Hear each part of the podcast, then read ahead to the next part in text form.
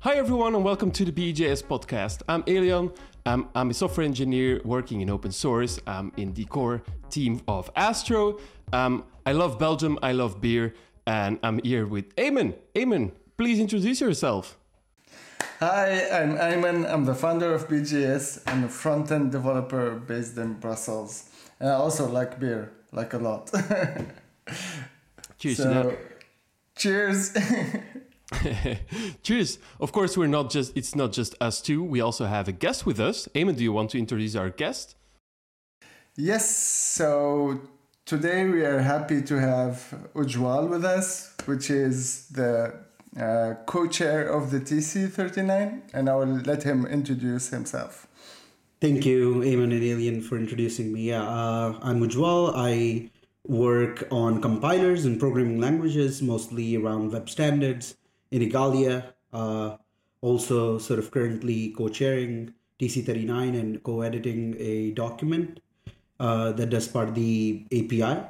So yeah, I, I love to sort of work on different sides of, of programming language design and I love to talk about these at, at conferences and podcasts like yours. So it's always a pleasure. Yeah, thanks for being here. Um, first of all, you started with TC39. Um, for people that never heard of something like that, what is TC39? Yeah, that's uh, one of the more descriptive names that we use, right? Uh, TC39 is, uh, well, a, a technical committee of ECMA International. That's uh, a standards body for European computer manufacturers fund. Uh, sort of started uh, doing different computer standards, right? Like uh, CDs and stuff. And now here we are with the web.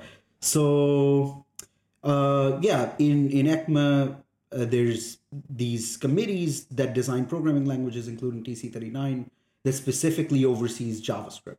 So the JavaScript language, all of uh, semantics, the syntactic sort of uh, details around the language, how the different API functions behave, uh, and also ultimately test suites, right? So uh, to make sure that every browser, every other JavaScript engine is is compatible with each other is an important work of the committee. Right. Yeah, that sounds amazing. Um, and also, you work at a company called Igalia.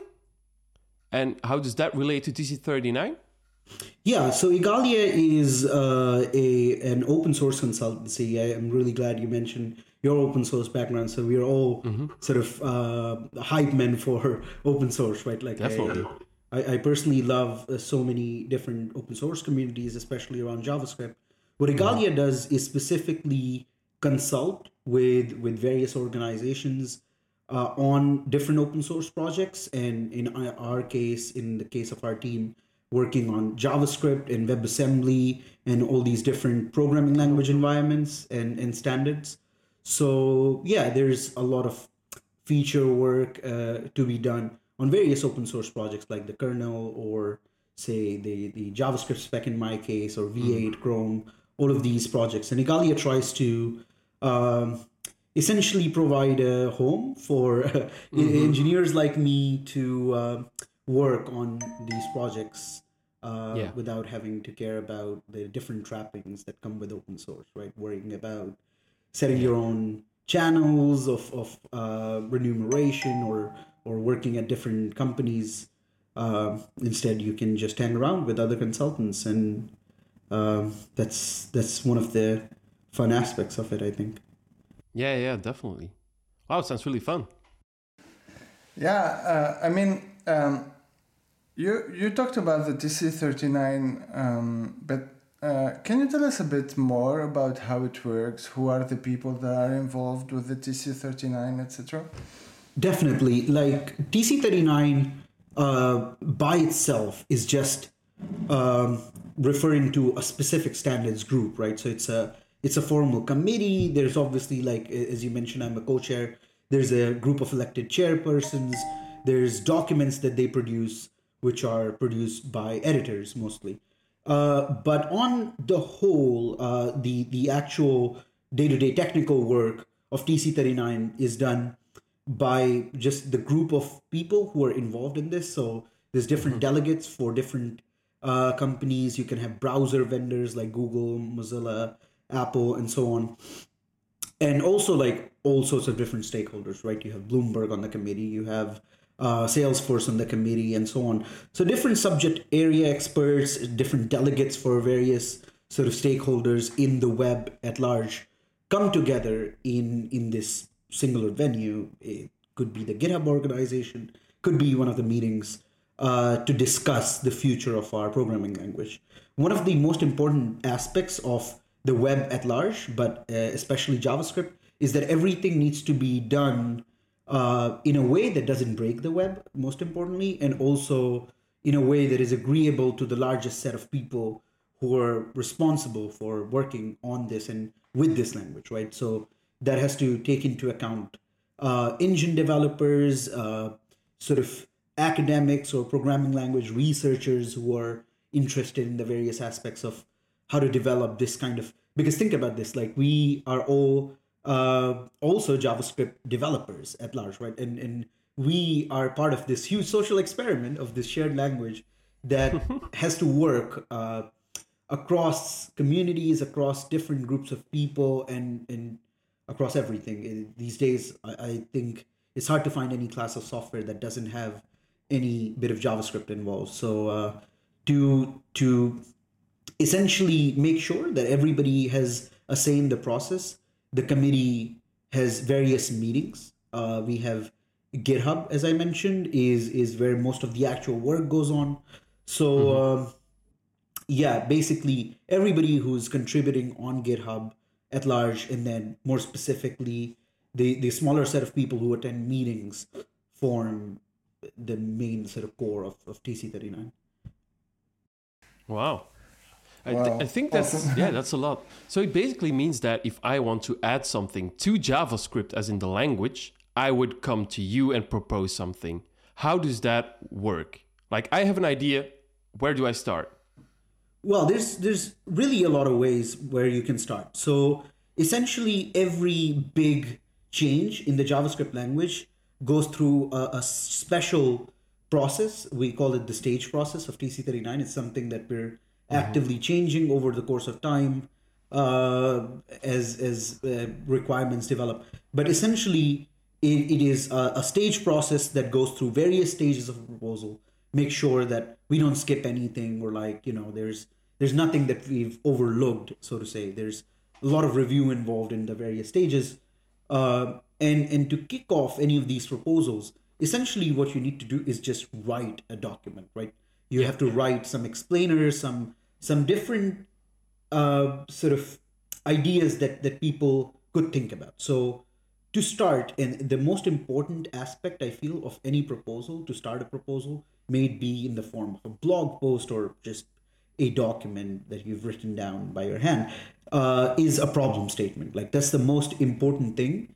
Uh, in TC39, we actively actually try to discourage people from thinking about solutions before problems. The first stage of the process therefore is oh. only about the problem because you see like when the the definition of anything going from stage 0 to stage 1 is is not in any way talking about any solution at all but instead acknowledging that this is a problem that needs to be addressed so um, for example there may be certain proposals that you can think about where it's it's very like um, aimed towards a very specific solution uh, I, I, I can assure you that this is sort of uh, either discouraged or, or is already not the case where most I- ideas in TC39 actually start out as a problem that needs to be solved in the language or in, yeah. in the way people write JavaScript, right? So that's that's the absolute basic.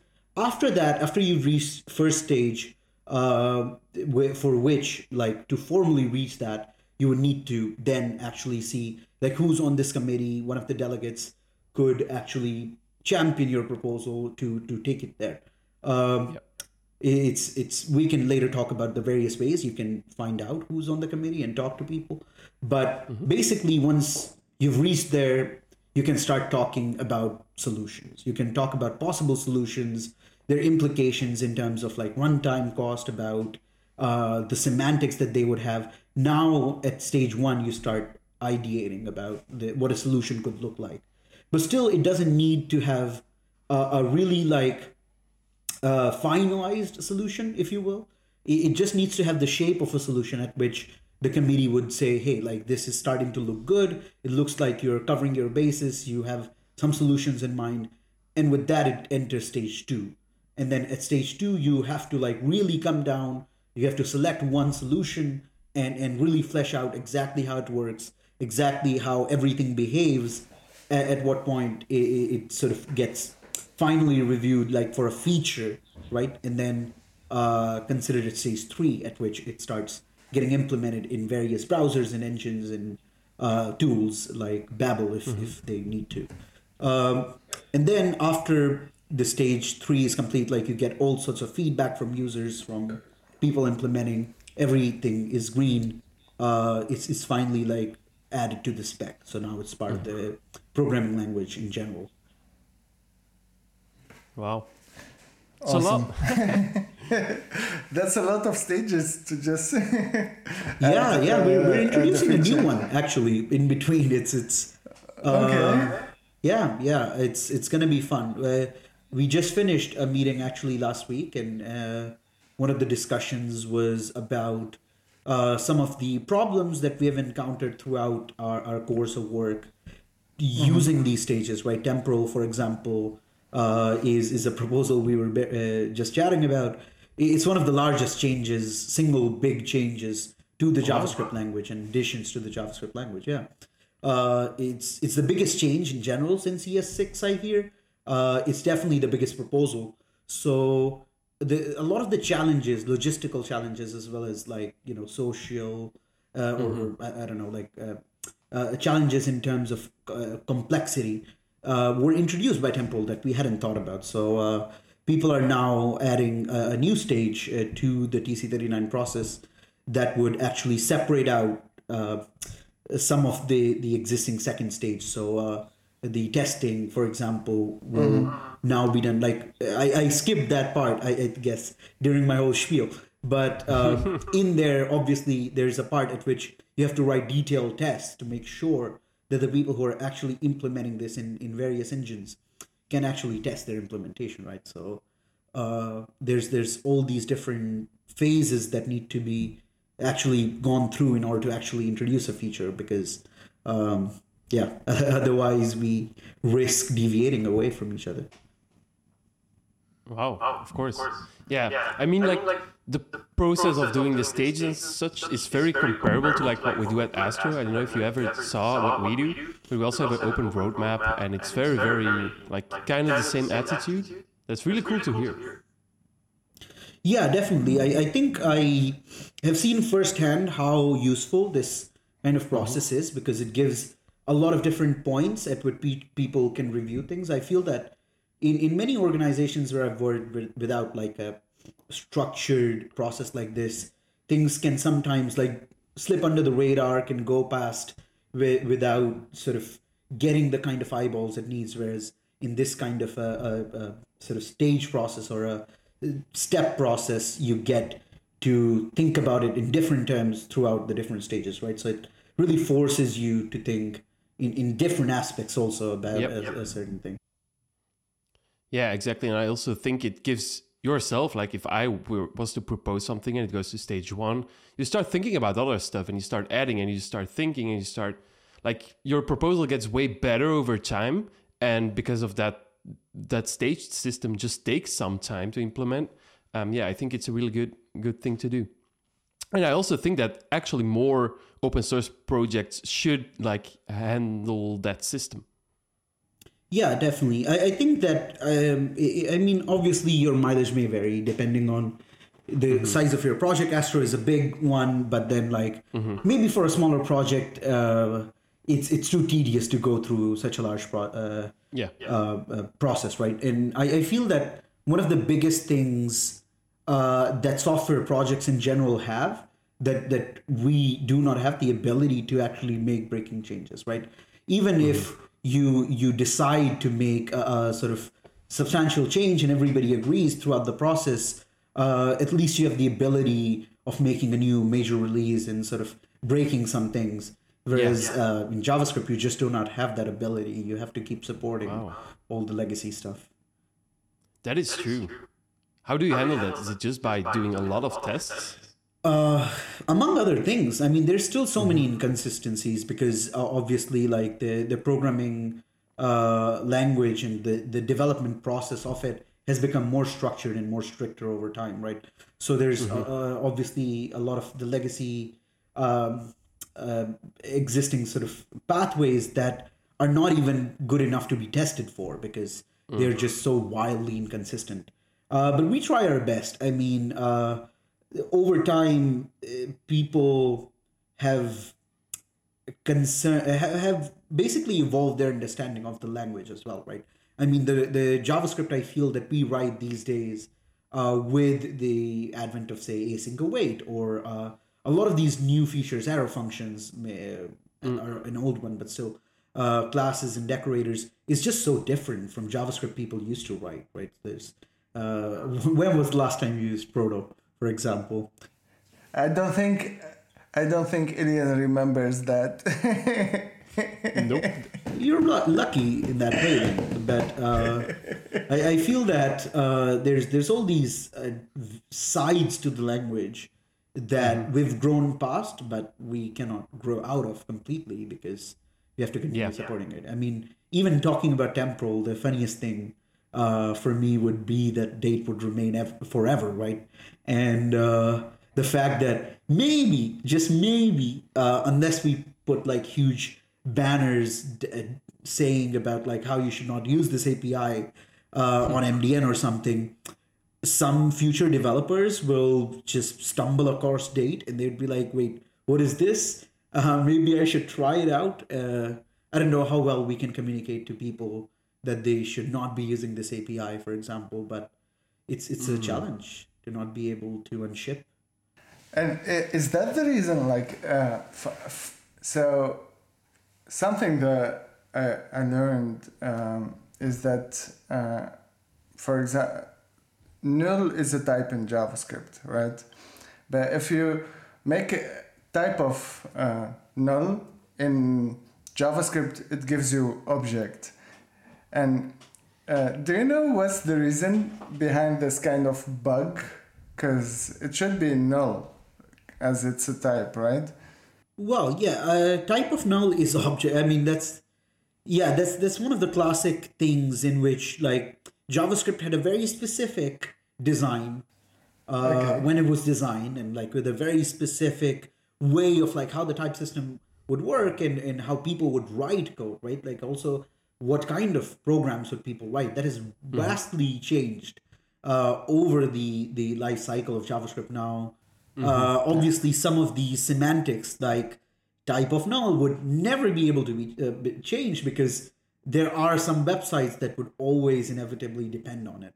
Uh, but that doesn't mean that like these aren't like legacy aspects of our language that really don't make sense anymore. I mean, um the, it's that's that's the whole um pain. I feel like it's it's just a language that has to evolve with the with the pace of time, right? I mean, I, I think JavaScript of all languages has no options. JavaScript, in terms of the ecosystem, right? Like uh, different tools and and platforms are evolving so fast that JavaScript has uh, basically uh, no option than to evolve fast to accommodate that or risk being uh, given up on by the community right people are, are eventually going to get frustrated of language not evolving however the the language that is essentially being forced to evolve the fastest doesn't have the ability to actually deprecate any parts of itself.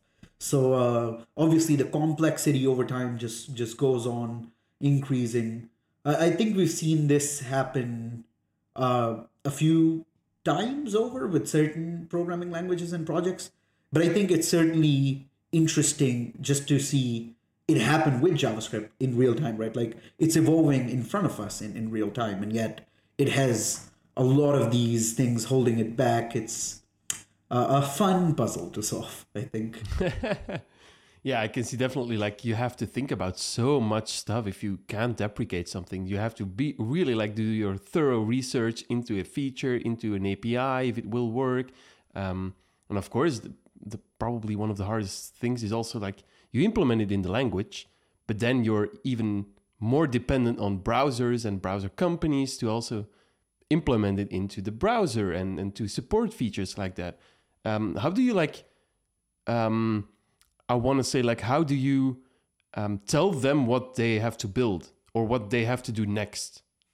I, I think the best part about TC39 is this sort of uh, process that that we take in terms of both consensus. Uh, all the browser vendors obviously are are uh, an integral part of every single discussion that we have, yeah. and also just uh, our, our, politics in the sense of uh, you know being consistent about things, being more uh, vocal, and and and be, all at the same time being very conservative about things that that we mm. push through in the end. Uh, I, I think because of this, it's it's quite obvious and understood like what needs to be done at whatever point. Uh, browser engineers are, uh, as it turns out, even better than us uh, at tracking stuff. So uh, they they continue tracking all the different things that we do in the committee uh, on their respective bug trackers and so on, include them in their uh, roadmaps and such. But yeah, there is definitely no like enforcing power, if you will, in in TC39. Mm-hmm. We can't make somebody implement anything, uh, which is why, if you think about it diplomatically or politically, uh, it becomes such an intriguing project, an interesting project, right? Like we need people, to, uh, very big and, and very diverse set of people to not only agree about all the things, uh, more or less, right? Uh, I mean, obviously, mm-hmm. there's no total consensus ever, uh, but also like be included enough in the whole process to be able to push through these different things because i mean at the end of the day it's not just the implementers i mean there's editors implementations obviously uh, uh, need a lot of work a lot of time uh, but all the different aspects the testing of, of different proposals all of these require different people to actually take charge because um, as it is, the committee doesn't actually have the ability to go up to somebody and say, "Hey, can you please do this?" So um, yeah, it's a it's a social challenge to uh, you know make the game theory somehow work so that everybody more or less does what they need to do at the time that it's supposed to be done. Uh, actually, that brings me kind of a question: like, how is the committee? Um, sponsored or maybe not sponsored but funded, kind of funded? Yeah. Yeah. Uh, the members which are basically like member companies to ecma pay like yearly ecma dues. So mm. basically like uh, if you wanted to join uh, the committee as a delegate at the moment you would need to join ecma as, as an organization so based on the size of your organization various different member organizations pay some yearly dues to ECMA that it then like sort of uh, fuels into these different committees, mm-hmm. including TC39, which is like uh, the most uh, sort of uh, big uh, or, or like in scope of work as well as in terms of like driving uh, membership as well as work. the the committee of ECMA. But there's other committees, obviously, like TC53 and so on, that also do much interesting work. Like you could check them out. Uh, however, that is obviously just a part of the operational expenses that includes uh, things such as the organizational structure and the secretaries that we have or uh, the uh, uh transcription service for example that we've started using recently uh, but still like the meetings itself need to be uh, hosted by hosts. So different member organizations can host certain meetings. For example, the next year we have three scheduled meetings. Uh, one a, like with different organizations, basically. Uh, mm-hmm. So essentially, what you can do is uh, as a conference or as an organization, uh, you can pitch in and say, "Hey, I can host a TC39 meeting." Uh, and basically everybody travels through their own expenses. So it's it's sort of split a- at the end of the day how uh, the the actual sort of funds of, of the operations come from, right? The the logistical operations are, are taken care of by ECMA, and then uh, each individual member also is like uh, funding sort of their employees to work, to travel, and so on. Are the meetings that you do in person or are they just online? Yeah, the uh, at the moment because COVID happened and everything was sort of uh, shifted up, and then eventually like uh, we had to switch back and forth. So at the moment we have six total meetings uh, every two months. Uh, 3 of these meetings are currently offline. Uh, or like hybrid, right, with online uh, uh, sort of membership, but then it's it's uh, actually hosted in in a certain place. So at the moment, we're doing one in Asia, one in Europe, and one in America. Uh, Wow. But yeah, uh, it, it's it's difficult. Obviously, like the membership of the committee is skewed towards the uh, American time zones, so uh, the online meetings are, are more heavily skewed towards the US. But like we still try to uh, uh, have a more sort of split uh, set of venues as well as just be more inclusive in terms of times and so on. But yeah, at the moment there's three in-person meetings every year. Yeah. How many people are actually on the committee?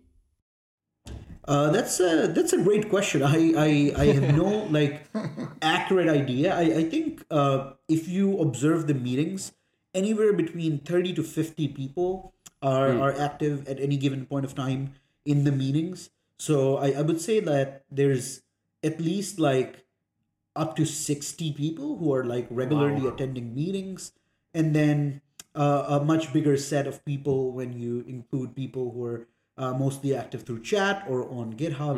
And then yeah basically like uh, for example from my organization almost all my teammates are registered as delegates so these are uh, a lot of delegates who don't like regularly attend but uh, uh, work on various projects that are in some way connected to TC39 and therefore have access uh, to the different documents and such.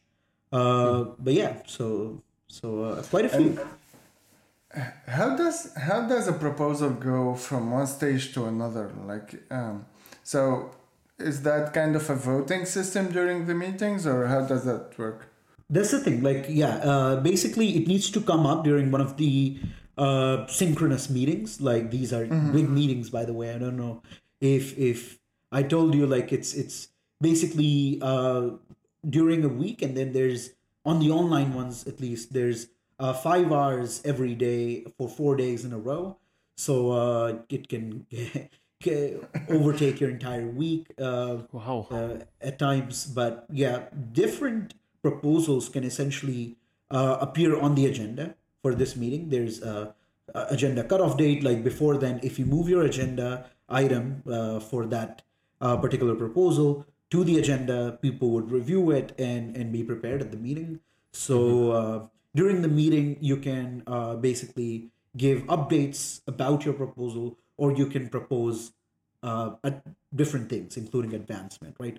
So what you would do is essentially propose advancement during the meeting, and the the actual process instead of going through some sort of voting and, and simple majority or something like that, uh, we have a consensus process. So instead, what happens is that uh, we ask for votes of support.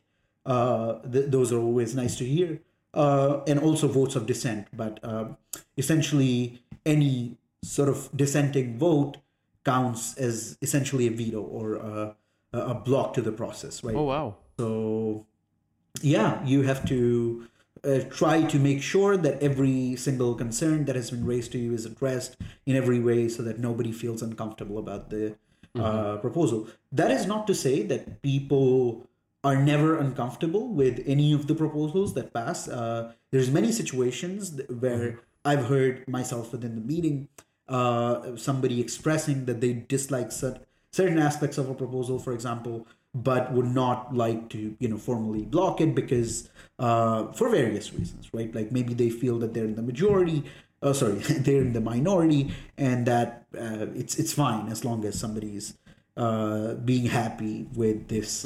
Or, or if they feel that there is a lot of demand for something even though they might not feel that it is justified.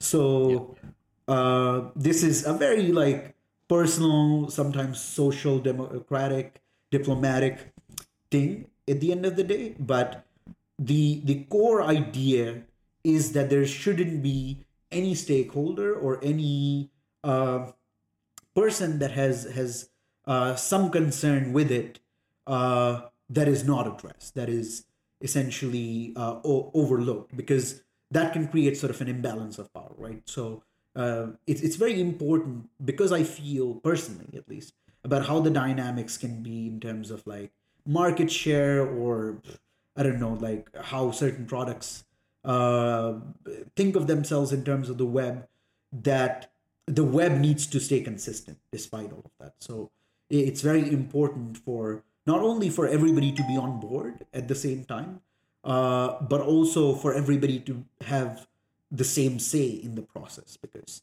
uh, even a small sort of uh, disagreement can can cause fractures in the web Yeah, that's the thing. Like, since it's TC39, fractures in the web is a thing that can really happen. That is crazy. Like, you have be in such a responsible position that must be really hard.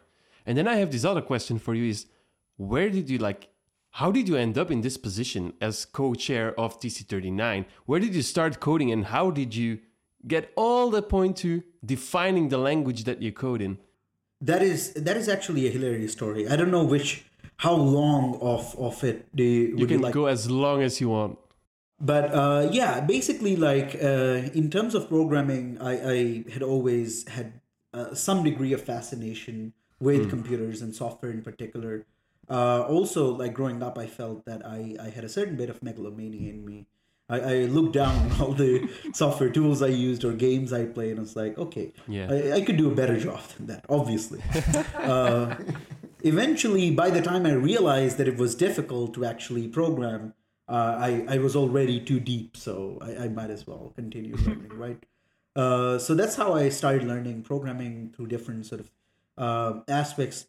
Uh, I generally started out making games because that's the only thing I actually wanted to do. But I got frustrated because uh, there's a lot of art involved and like music involved, and I, I guess I was not that kind of a nerd. So uh, I stuck to programming and and moved to the web, which was amazing because uh, a programmer can do anything, right? HTML, CSS, and JavaScript. That's all I needed and uh, all I could do, to be honest, at the time.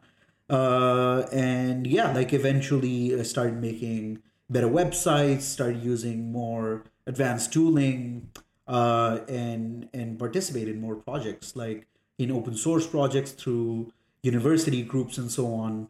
Uh, until uh, how do I put it? Like I, I feel that at some point I, I reached a, a very weird place, sort of personally, and in terms of like my own development, I I started stagnating and thinking like, okay, uh, I can build a website, and that's all I need to do, right? So, um, uh, what what's wrong with that? Uh, but I guess what I was lacking was curiosity and and just like sort of drive. So essentially, I needed somebody to knock sense into me, and and hmm. I met a, a particular like senior from university who knocked some sense into me by saying like if I start growing like basically stagnant at any level, there's always levels underneath it. I've just not started looking. So this hmm. this really was a problematic advice. I didn't realize at the time because of what you said. Like I would start digging too deep for my own good. But I started well. I started work by working on a Node.js. Uh, Node was a project that was sort of really important for me to to understand like how open source communities work at scale and like how big projects work at scale. Uh, by contributing to Node, I really got to know different people of the JavaScript ecosystem to be at conferences, give presentations about my own work. So that was already exciting to me. Uh, but I always felt like, uh, again, like I, I was uh, just a little bit farther from from scratching the surface, right? So I started scratching the surface essentially uh, by digging into V8 and and started bothering mm-hmm. people all across the internet to to teach me how to work on this project. So uh, I bothered a number of V8 engineers who helped me understand the various ins and outs of the engine, and I started working uh, more or less uh, seriously in V8. Uh, this was around the time when I was finishing university, also. So I really needed to start looking for a job, and and uh, I finally managed to sort of get a job working on V8 in uh, Igalia. That was sort of the oh, wow. the most amazing parts of my life when I was introduced to TC39. So TC39 uh, was already something that I was starting to become aware of, and was always intrigued by this group of people. Right, I was I was by then still focus on the engine and like its various ins and outs. But I was curious about because of my innate sort of love for JavaScript, right? I feel that a lot of people who are engineers, okay, I, I don't want to throw shade, but like a lot of uh, people who work day and night on JavaScript in, in one way or another, uh, especially, for example, working on engines or runtimes, do not necessarily care uh, about mm-hmm. the language, which I mean, to each their own, right? Uh, it's fine if you're writing Rust or Zig or C, and uh, all you care about is systems programming and building this runtime. But you have to think about JavaScript as well, right? Because you're building tools for JavaScript. And I think you need to care about JavaScript in order to, to be a responsible steward of that programming language. So I was always fascinated by JavaScript because of how uh, accessible I feel that it makes programming. Like I, uh, after sort of teaching myself uh, JavaScript, I had to also go through four years at university where I realized how badly you could teach programming to somebody. and I, I, realized like JavaScript is the best thing uh, for me or like in the world because it has made programming accessible for me yeah. years ago, years before yeah. I was supposed to learn programming and like being a complete idiot just learning random stuff from the internet like if javascript can make programming so much easier uh, and if as people claim the the goal here is to like make programming accessible to different people different groups and in general make programming like one of the the core skills then then this is the best way to go right? By not by sort of doing abstract programming language research but but doing more sort of uh, within the community uh, digging down of like what people like what makes things stick and so on. So yeah because of this like in in my uh, apparent uh, sort of ability to handle diplomatic situations uh, mm. some of my colleagues started pushing me more and more towards tc39 work and and in general like specifications and so on and it, it was obviously very exciting for me to like sort of be at the table to uh, be involved in. Uh, well, before I knew, uh, they had completely taken over me, like the my work schedule. Uh, I was working on TC39 full time, and then uh, eventually, when uh, certain sort of co-chairs who used to be super helpful when I was starting out stepped down, I, I felt that I, I had the sort of more responsibility to take on their work and, and sort of continue to make this committee a better place to work because I feel that uh, it's it's so important for JavaScript developers uh, all across the world that the committee keeps functioning, right? Because uh, a non-functional committee actually makes it worse for everyone. Maybe mm-hmm. if if your job is to to to do something repetitive while the committee works, maybe it's not fun. But like for JavaScript practitioners, it's it's important that we keep working and operating and sort of uh, in, innovating on new stuff. And like, how how how did you become like the co-chair? Like, was that kind of an election process, or how does it work? Yeah. So basically, what we do. So there's two things here, right? I, I uh, there's the formal election process, which uh, we need to undertake. The idea is that uh, we have ballots basically like you present uh, a certain group of people who are all willing to sort of uh, work together as chair people, and uh, then every single member, and in this case not a delegate, uh, individual member organization, then casts a ballot about who they want in or out. Right. Uh, thankfully, because of how social relations are at the moment in TC39, we don't need that all the time. Uh, what we do instead is that we collect this list of like individuals who we think are uh, sort of in this willing to work in this position as well as uh, sort of uh, you know be palatable to the committee and then we present it to the committee and uh, actually ask for blocks as well so the idea is that if the committee can collectively agree uh, for the entire group, then we don't need to actually go down to an election. So uh, so far, like we have had these unanimous elections, so that's great. I I hope in at no point in the future will they need to call a proper election and then vote me out. But uh, uh, Maybe, maybe. Depends on how I abuse my power. no, trust me, I won't.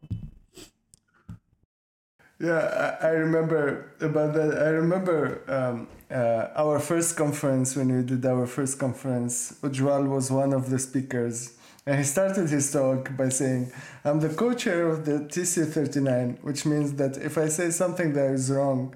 you have to take it as something that is true. yeah, that that's uh, a card that I'm allowed to use. I'm told. I was Damn. on the floor laughing. I need I need one of those cards.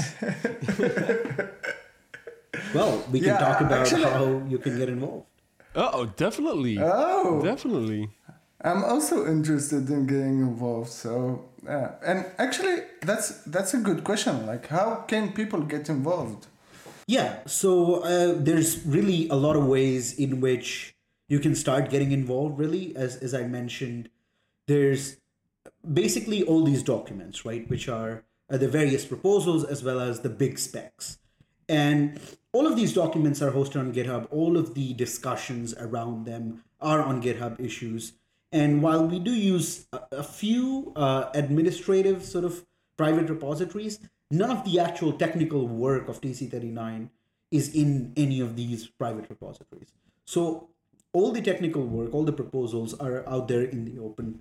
And I think one of the easiest ways to get started is just by going through the GitHub, right? There's uh, maybe some proposals that are ongoing. Mm and if you can find it on github which i hope you can like i we have a website that tries to help you with that but yeah there's different ways to find these proposals and essentially just jump into their their discussions uh, but if you look deeper uh, a lot of these proposals as well as the administrative work that we do in tc39 or technical work that we do in tc39 requires volunteer effort right? And and a lot of the time it's just the champion who is having some sort of interest in the proposal.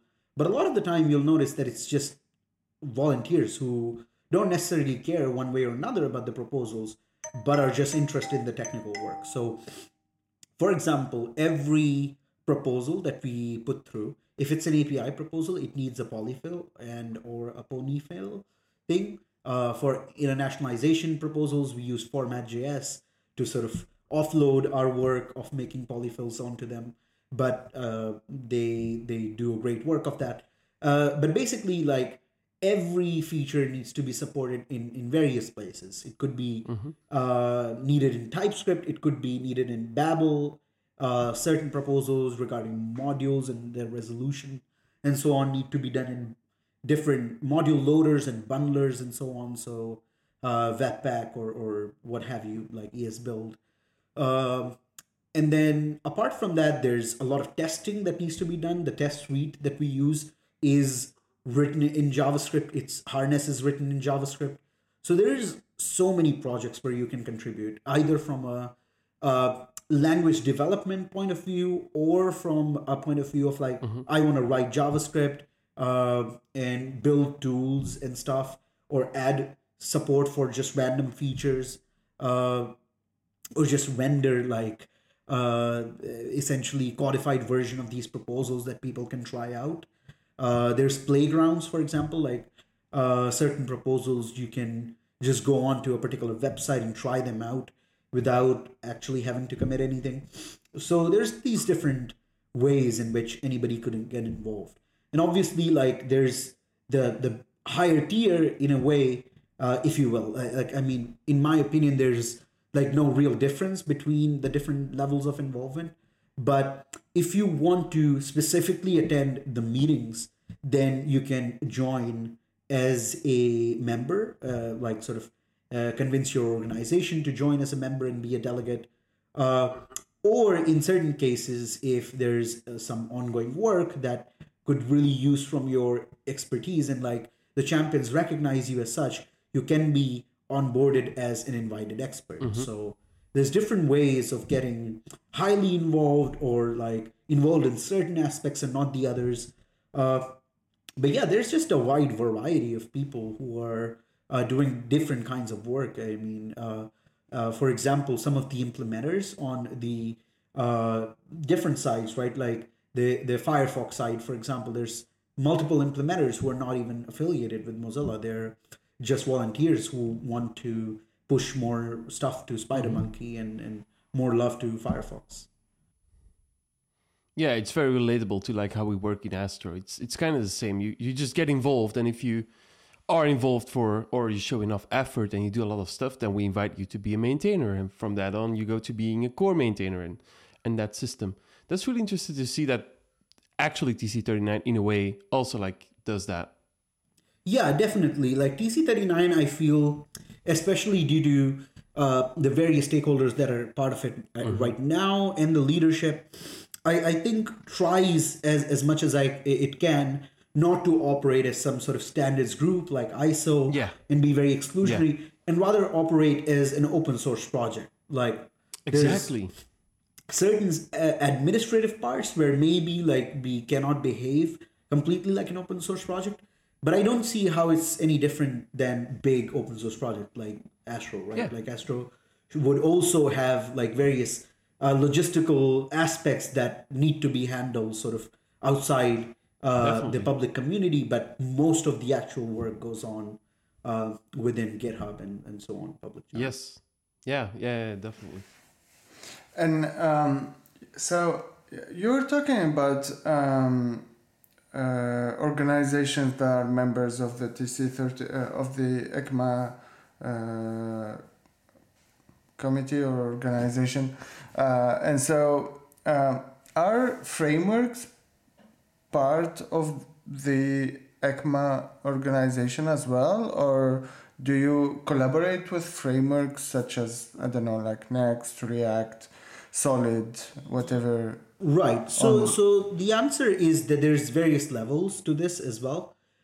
Uh, now there's obviously like for example Facebook uh, as uh, an organization is a member mm-hmm. and and therefore can, has the ability to attend meetings or or sort of be a part of essentially every proceeding in the TC39 process, right? Uh, so React, for example, being a Facebook project, can have this kind of uh, availability and a sort of uh, access to to different things.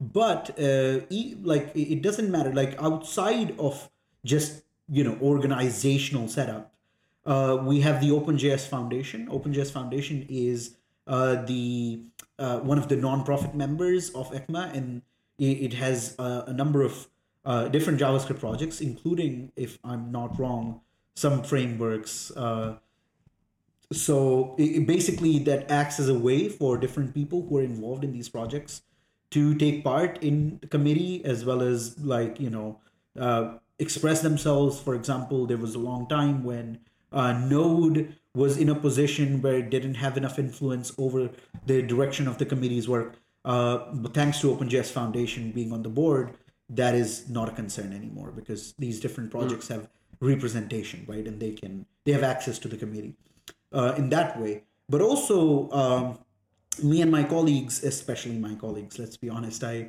I'm not working so hard these days, but uh, Romulo, uh, one of my colleagues, does these outreach standards outreach meetings.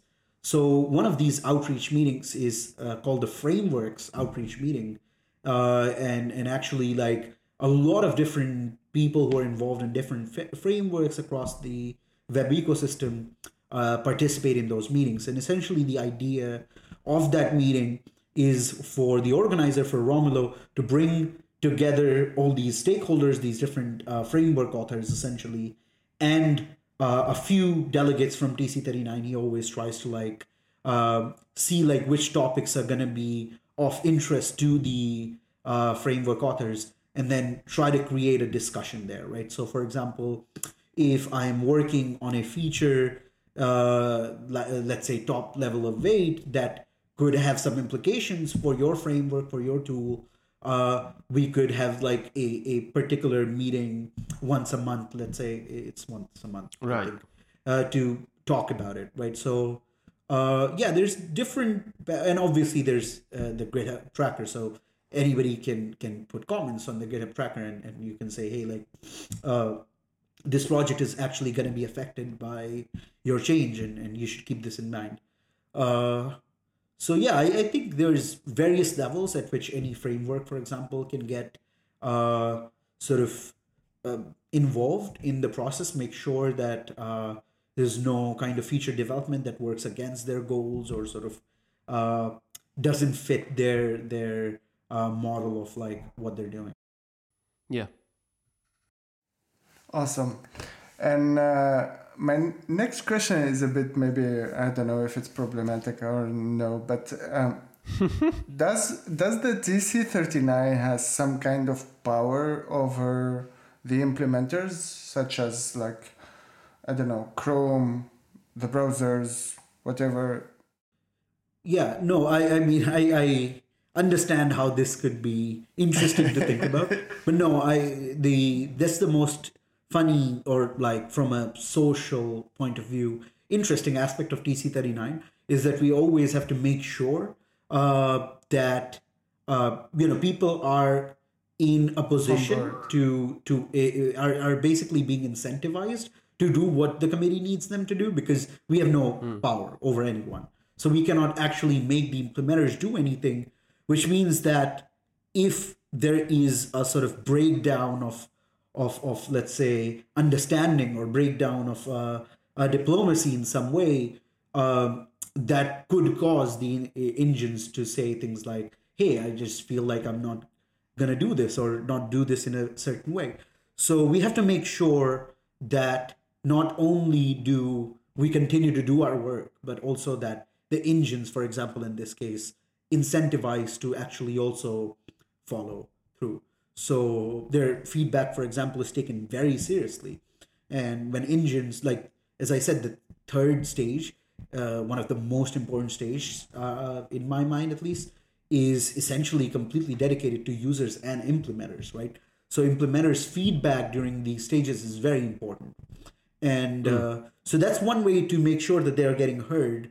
But I mean, even before they they speak their mind out, you have to make sure that they're interested right? You cannot uh, do things in a way that makes uh, engines uncomfortable with with uh, the the ideas you're making or the things that you're suggesting. So it's a it's a delicate balance but we try our best. All right and then i still have like one one last question. Can you tell us about the tc39 proposals that are open now that you yourself are most excited about? Definitely. So, well, I, I mean, I couldn't stop talking about this, but obviously, Temporal is the one that excites me the most. Uh, mm. In the story, one thing that I I didn't mention, maybe on purpose, no, uh, didn't mention was that the proposal that actually made me switch was temporal. Temporal at the time was just the biggest thing that was happening in JavaScript in any terms, right? Like in terms of size, in terms of complexity. And uh, obviously, like I, I talk about it in uh, ways that make it sound already finished, but as we know, it's not completely finished yet. So, yes. but I, I can say that it's nearly finished uh, on on various sides. So most of nice. the time that is taking uh, now would be from now on out at least would be to actually implement it. Uh, I think good luck to all the implementers who are working on it now. Uh, it's a big change, as I said. Uh, it's going to be hard to test, hard to do in various ways, and it just opens up Well, a big. Uh. Maybe um, Maybe for people can. that don't know, can Yeah, uh, can you explain what temporal is? Like in a short. Uh, so Temporal is a project that evolved out of a very simple idea. A simple idea that could, at the time, be summarized in five points. So, uh, one of the prominent authors of Moment, uh, Maggie, uh, who worked at Microsoft at the time, uh, was obviously upset. And like uh, the maintainers of Moment in general were upset because of how things had turned out. And what they had felt was going to be uh, a, small band aid uh, of a project to, to help JavaScript developers ended up becoming the de facto date time library for JavaScript, right? Like, I, I, I can think of people just using moment out of habit after a point because they knew how terrible date was. And so uh, Maggie, out of frustration, wrote a blog post about the five big problems with date. Five problems that made date completely unusable and what needed to be solved on an urgent basis. So uh, Temporal would go down eventually as one of the like most popular in terms of like you know people supporting it be, people being in favor of it proposal in javascript. So uh, almost immediately there was a lot of support. The big problem was who's going to do uh, basically this large amount of work uh, which is to either fix date which eventually they realized is not going to be possible because you cannot break date right so the only way to fix date would be to do it from scratch and then just uh, demotivate people from using the old date.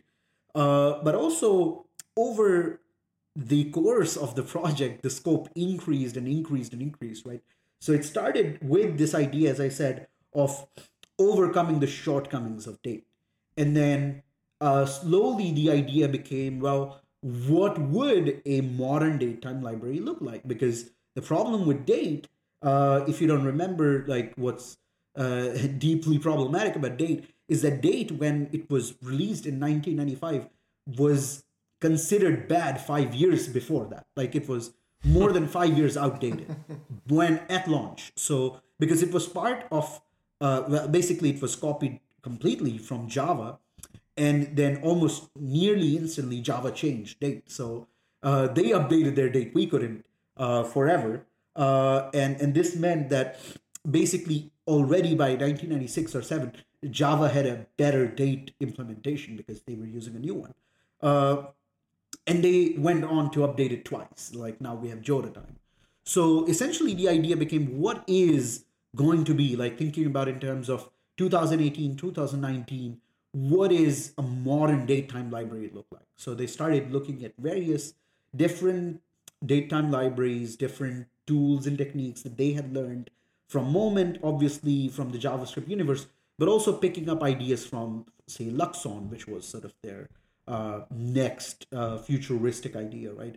And also the rust datetime like chrono uh, from abseil in c++ and so they started formulating these different ideas and and really converging on what uh, modern TypeScripty even because uh, a lot of Microsoft influence and Bloomberg influence, and also just like the idea of like not doing being be- because you know like the problem with datetime uh, arithmetic and types is that the complexity blows up so fast that it's, it's hard to contain it. So uh, the decision to actually stick to discrete types, right? Instead of having one temporal type that can be anything, we have uh, on the other hand like date, date time, and then year, month, Monday. All these different uh, ideas came about, and eventually it became so much more than that, right? Uh, By the end, temporal was basically about what can the future of date time look like. So in the end, for example, one of the big things that I'd been working on personally, and I had to essentially put the temporal proposal on hold uh, or, or sort of uh, avoid it from being shipping in different browsers uh, was to standardize the new timestamp format that we invented out of scratch. So we had to go on and invent a new timestamp format. As it is, Temporal aims to support almost all third party or like let's say uh, non-Gregorian international calendars that are supported by ICU. So already you have a, a, an API that thinks in nanoseconds that that sort of does all these interesting type uh, reflection as well as uh, supports all international calendars. That that's something that really hasn't been discussed before. So I think with that, temporal eventually became this beast of a proposal it is now, and some people are scared of its size. But I, I'm happy because I, I think yes, if you if you go by these standards, maybe we don't talk about a date time API again for maybe 20 years at least. So at least for the next 20 years, I'm happy we'll have a, a, a decent API that represents the use cases of the present. Is there any like time framing yet? Like when it's will kind of be ready to ship? I, I think, uh, as I said, like one of the things that shipping was essentially blogged on uh, was the standards work in IETF about the timestamp. That has been done now. The RFC is being published, but uh, apart from that, it's passed all the approvals process. Uh, there's also just the question of implementing it. So it's hard to estimate how long it would take for different engineers and teams to implement it. Uh, on the other hand, like we're going through the final stages of like the review and like bug fixing processes on the spec side. So I think I, I I've been wrong on this so many times. Like I've I keep giving people timelines and it keeps failing. But I, I think I can say that uh, within the year, temporal should start shipping really? in in browsers across the world. Yeah, Oh, because I, I think there's so many um, uh, like uh, the last meeting we actually did a survey and and uh, a sort of Mm-hmm. audit of the tests and like the different tests that were running on the engines. And uh, i think it was SpiderMonkey that that was passing uh, what 70% or more of the tests. And uh, all the other engines were coming in uh, short behind right? So JSC and v8 and obviously like uh, just the percentage of tests that pass doesn't completely prove anything because we don't test for features specifically. Uh, but still, it's it's a good sort of uh, indication that it's starting to be done, really done in certain engines. If you're a SerenityOS fan, I think you might see it very soon because uh, they've had it implemented for a while and in their LibJS engine. So yeah, it's it, it's coming along. So cool. And uh, do you have another uh, proposal that uh, you are excited about? Definitely. I think uh, finally, after jumping around a bit, uh, as I said, like I was very drawn to Temporal, I have found another proposal that I work on now that I'm similarly drawn to. Uh, it's called Intl uh, message format. So it's going to be an internationalization feature. That's how you know that it's, it's closer to my heart. I've just been uh, really focused on the internationalization side of JavaScript recently. And essentially, what this is supposed to be is is the ultimate sort of state, uh, Swiss Army knife for internationalization. So, if you've noticed over the course of the years, we have added a lot of really useful APIs to internationalization. You have number formatting to format numbers. You have ways to format date times, which is going to include support for all the temporal types as well. So you can format any date times, including old date and temporal. Uh, I've been working on duration formatting. There's list formatting. There's all these various things that you can format, right? But at the end of the day, there is another uh, part of localization, of localizing and internationalizing interfaces, especially in terms of big web applications or big interfaces that goes on, which is literal like message translation. So essentially, what you have is, is instead of writing literal text or even code in your interfaces, you usually use a templating language, right? And this templating language might come in with a tool that does message formatting, where essentially uh, you are giving it labels and label text, and it's gonna at, at production replace labels with with specific messages for each locale. So that's the sort of simplest level of this message formatting. Then there's the dynamic aspect that we have had in uh, the JavaScript APIs. So essentially, at the client side, you can further format using these constructors. Uh, but there's really so many more things that you could be able to do. But maybe the tooling is uh, not there yet, or these tools are just not completely standardized. So essentially, what we've been doing in Unicode, uh, which is also something that I've been involved in these days, uh, it's basically another standards organization like any other, is standardizing this new thing called sec like message format v2 or the second edition of message format. What this does is it gives you that basic capability of like replacing messages. So if you have a button that says uh, go here or something, you can translate it effectively to any languages. But then it gives you so much more, right? It's basically a programming language at this point. So you have variable replacement where you can say something like uh, hello text label and then username, and it would like actually do the templating. In this case, it's technically templating, right? For you. It would do more complicated things like pattern matching. It, it can uh, select, for example, uh, based on ordinals, genders, plural selections, so you can have things that are sort of oh, wow. in, in a more branched structure, if you will, and and so much more. Like you can invoke custom functions. So all of these different formatters that we have will actually be available as custom functions. Uh, no, sorry, as functions, uh, and you can further provide your own custom formatter functions to this. So essentially, it would uh, do everything the templating engines can do at this point and so much more, uh, with a special emphasis on uh, the internationalization aspect, right? So uh, this wow. is going to be a game changer, I feel, for internationalization because uh, it really standardizes this format, allowing you to use it across different tools. I feel that people use different like framework specific libraries to do this at the moment and having like a yeah, yeah. Uh, not just javascript wide but even an ecosystem wide thanks to unicode right would allow us mm-hmm. to just standardize things make it easier for translators as well as developers to to do this Wow, it's actually super interesting. I didn't know about that one. And actually, like internationalization is something that at Astro we really care about. Uh, we we have our documentation translated in about 14 languages or something. And that's, yeah, I really have to check that proposal out. Yeah. Thank you for sharing. Awesome. Yeah, I'm glad. It's it's been a little bit on the down low lately, so mm. this is why you might not have heard of it. That's because hmm. most mm. of the actual work that has gone on uh, so far has been mm. on the format, right? It's basically a new programming language that has to be designed. Yeah.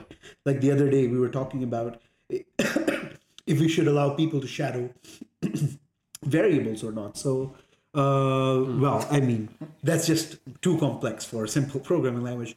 But I feel that uh, because of this, almost all the work that has gone on till now has been in Unicode.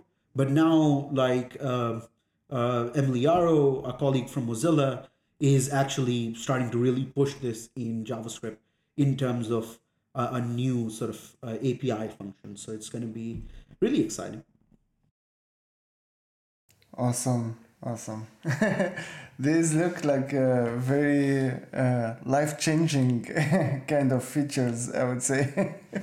I hope. I hope. I mean, I, I, I think that sometimes we can be too conservative, as I've said, in terms of big things, but I, I think we shouldn't be shy of like uh, adding features at the cost of complexity sometimes, especially when it mm. can really help developers, right? I, I think it's well understood at this point that um, the the web is at this very pivotal point right now where uh, the next uh, billion or so users of the web and internet are going to come from all sorts of different backgrounds and and languages and I, I think the web should be ready to sort of accommodate uh, a lot of this diversity and uh, yeah like right now we have for example you mentioned Elian your a documentation side, I think they're really great examples of good internationalization on the web. I feel that uh, corporate websites can sometimes be less friendly or like sort of comprehensive, but they, they, they try for various reasons also to be as translatable. But there's certainly a lot of information uh, and, and knowledge on the web that is trapped behind a certain language in a certain format, right? So anything that we do to sort of make uh, more accessible, um, uh, you know, the, the content more accessible would be ultimately better for the next users of the web. So cool.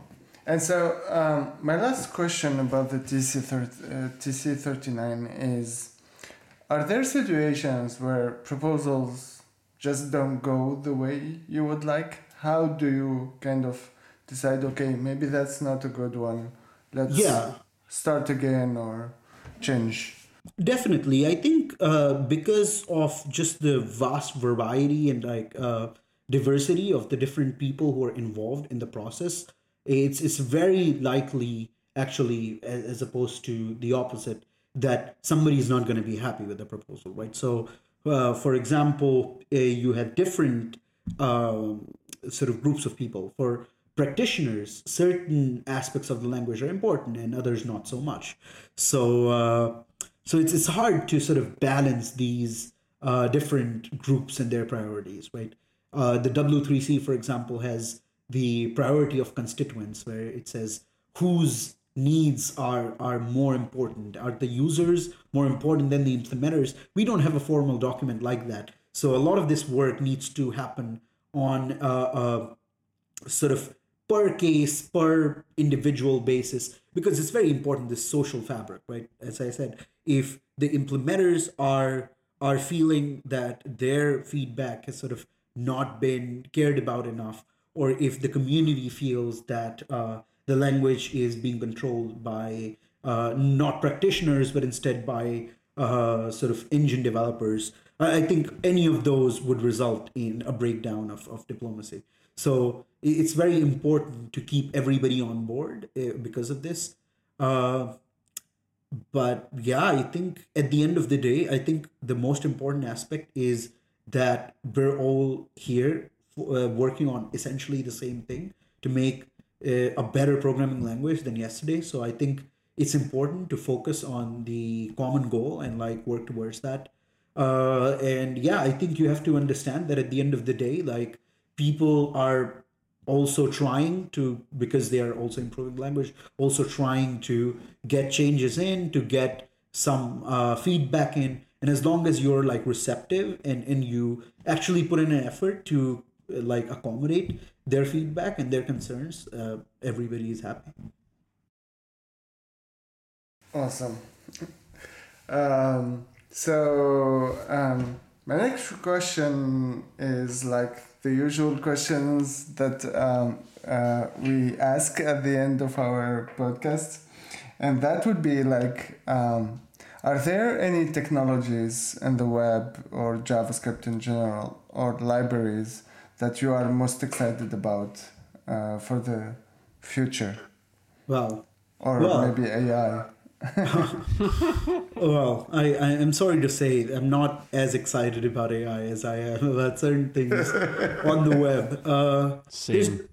Thank you. But uh, yeah, I definitely mentioned a bunch of things in the JavaScript world that I'm excited about. Uh, in general, I am very excited about the direction of WebAssembly. I think it's turning out to be a very solid platform. I'm excited about Wasm GC. I know that people are not everybody is equally happy with the idea of having a garbage controller inside of, of the WebAssembly implementation. But I think WebAssembly is shaping up to be a very good platform for doing intensive activity, right? I think that one thing that people misunderstand about JavaScript, and JavaScript sometimes pay, pays the price, is that it is an extremely high level programming language that is designed primarily to design interfaces. And that's why JavaScript is designed in certain ways. And if you try to make it do intense systems work, it would work in certain cases and not in others. And I think Node, for example, is is great at that. Like it it has made JavaScript pick up a lot of loads where it, it has realized that okay, like if you think about certain operations on an operating system, they're not so different from the web because you have a bunch of work happening natively in the background and then you wait for something to happen. And as these events are coming in, so it took uh, this sort of event driven architecture of JavaScript uh, and, and applied it to a different platform. It kind of works. But you have to understand that at the same time, JavaScript cannot do everything. It cannot replace a system's programming language and do heavy computation. Uh, so I think WebAssembly allows people to to more freely like deviate from JavaScript where they need to be in order for them to appreciate JavaScript more. I feel that when you force uh, uh, essentially pliers to punch through a nail, you stop appreciating both hammers and pliers. So uh, I, I, think the uh, different new features in, in WebAssembly can actually make even JavaScript more enjoyable to write. Awesome answer. and uh, the next question, I think it's the last one. I'm not sure. Maybe Elian, you have a question after that. is like, how do you see web development in five years?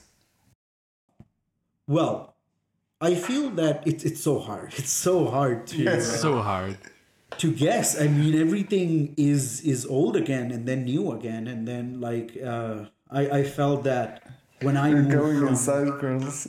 yeah, right. Like I when I moved away from Ruby on Rails years ago and thought like, oh wow, this Angular thing looks really cool. This React things is very cool.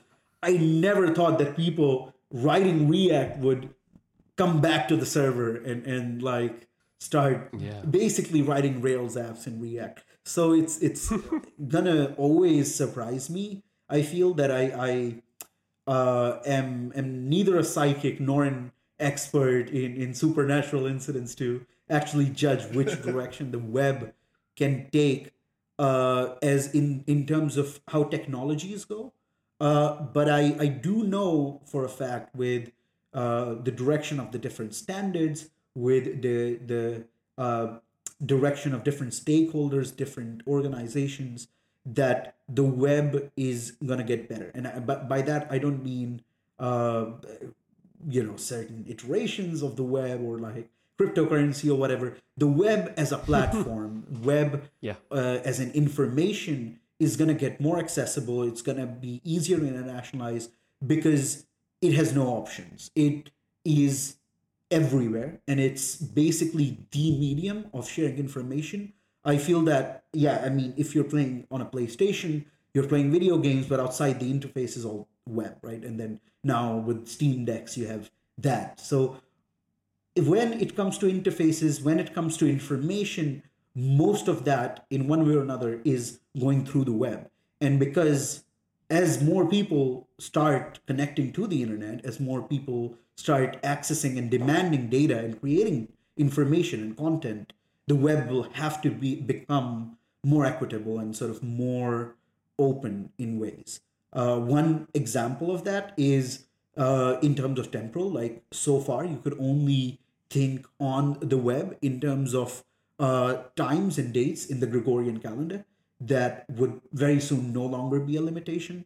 Uh, but also, who knows? Like maybe we'll go to other planets and shit. So uh, the web has to evolve because that, right? it it's to... true. Like we don't know. Maybe we have yeah. toasters running on React, uh, but in aren't they already? I, I think somebody posted the other day some toaster that was running like this tiny interface. It was written in, exactly. in Vue or something like. If yeah, but it happens. Like there, there was also the the post about web components and the SpaceX shuttle Oh, really? Yeah. For the for the navigator, yeah, that was also wow. Yeah, yeah, I know that that a lot of people use the web. It's insane, and I think actually also like PlayStation UI for at least a part is React, and um, I know that some game, I think it was like Modern Warfare or something, also uses React, um, which is crazy. Cool. Thank you so much for being here, Ujjwal. I still have one question for you, um, but it's a very simple one. Where can people follow you? Oh, that's oh, that's yeah. a very interesting question. I don't know really. Like, I hope not on the street, uh, but I I try to go on on various uh, events and conferences all over, uh, and and basically uh, anywhere on the internet. you see the nickname ryzokuken, which uh, uh, I, I probably uh, put somewhere. Uh, yeah, yeah, we have it in our descriptions. Don't worry. Yeah. So uh, yeah, that's that's who I am. Uh, I I would like to say that I'm on Twitter uh, slash X, uh, but not really. I think uh, that's something that has changed recently, but for the better for my mental health. I try to be on uh, Mastodon on different uh, sort of servers, but not as much. Uh, but yeah, like uh, if if you're on Mastodon social or just I don't know somewhere Instagram, uh, you can find me. But uh, mostly just talking on events. Okay, awesome. Good to know. Thank you so much for joining Awesome, us. It was awesome. a real fun episode. I think that Aymen really hard agrees because he's a real TC39 fanatic. Um, thank you so much for doing this. Humans continue love. Thank you both for hosting. me. Yeah, thanks, thanks a lot. And for the audience, we will be posting the different links for the different proposals in our notes for the episode. So check them out. Check the proposals; they will change your life. And TC thirty nine rules. Oh, also, Aymen, Thank you, I think we we should Yes. still plug something. We didn't mention React Paris at all. And um, Oh, actually, yeah. our CFP is open. So now, um, if you, um, maybe usual, maybe even you, if you want to come to speak um, in Paris, um, I think it's 24 March out of the top of my head. Um, Twenty second. Oh, 22nd. There we go. 22nd of March in 2024. Um, you can be there as well. We still have um, open CFP, so please submit something if you uh, want to speak about something. I think that's all for us. Speaking about the CFPs, we also have uh, four more days for our CFP for FOSDEM open. Looking at you, Ujjwal. I already filled it. Uh, ah, you already fit it in. That's cool. so yeah, uh, if you want to speak at a, one of the biggest open source conferences in Belgium, uh, check out Well, the CFP. We will also put the links to our notes. Thank you, everyone. Thank you, Awesome. Elian and Ujjwal. See you. Bye. See you. Bye.